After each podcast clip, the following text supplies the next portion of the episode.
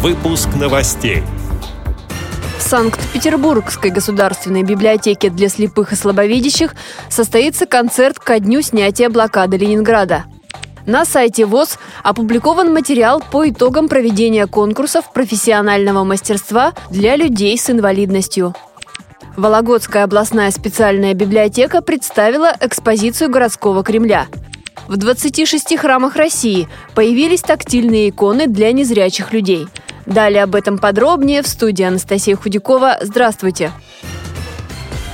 В эту субботу, 27 января, отмечается День воинской славы России, день снятия блокады города Ленинграда – Этому событию сегодня в Санкт-Петербургской государственной библиотеке для слепых и слабовидящих посвятили концерт.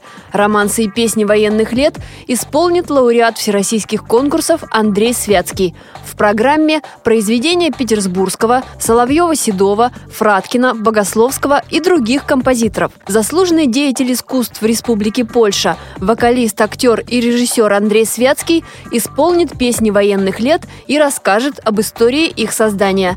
На встрече также прозвучат дневниковые записи Елены Скрябиной, написанные в годы блокады Ленинграда, и лирические произведения Ольги Бергольц. Всероссийское общество слепых на своем сайте продолжает публикацию материалов по итогам работы за прошлый год. Очередной материал посвящен конкурсам профессионального мастерства для людей с инвалидностью – в 2017-м Всероссийское общество слепых активно участвовало в подготовке и проведении мероприятий третьего национального чемпионата «Обилимпикс» в соревновательной части по профессиональным компетенциям, в пленарных заседаниях, круглых столах, мастер-классах, выставке и презентациях. Соревнования проводились по 67 номинациям. В них участвовали около 900 конкурсантов и 700 экспертов из 75 субъектов России, сообщает пресс-служба служба ВОЗ. Во время чемпионата состоялась презентация образовательных программ Центра реабилитации слепых в Волоколамске и филиала в Бийске, а также презентация авторской программы «Компьютерная аранжировка», которая разработана преподавателями Московского культурно-спортивного реабилитационного комплекса ВОЗ.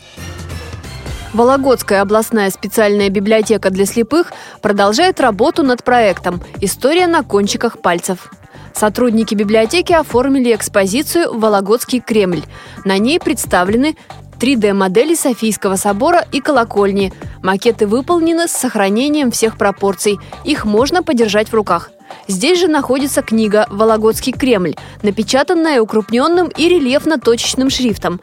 В ней также есть рельефно-графические изображения памятников архитектуры. Проект посвящен 870-летию города.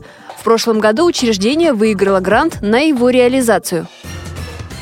В 26 храмах России появились тактильные иконы для людей с проблемами зрения. Об этом рассказал художник Олег Зон.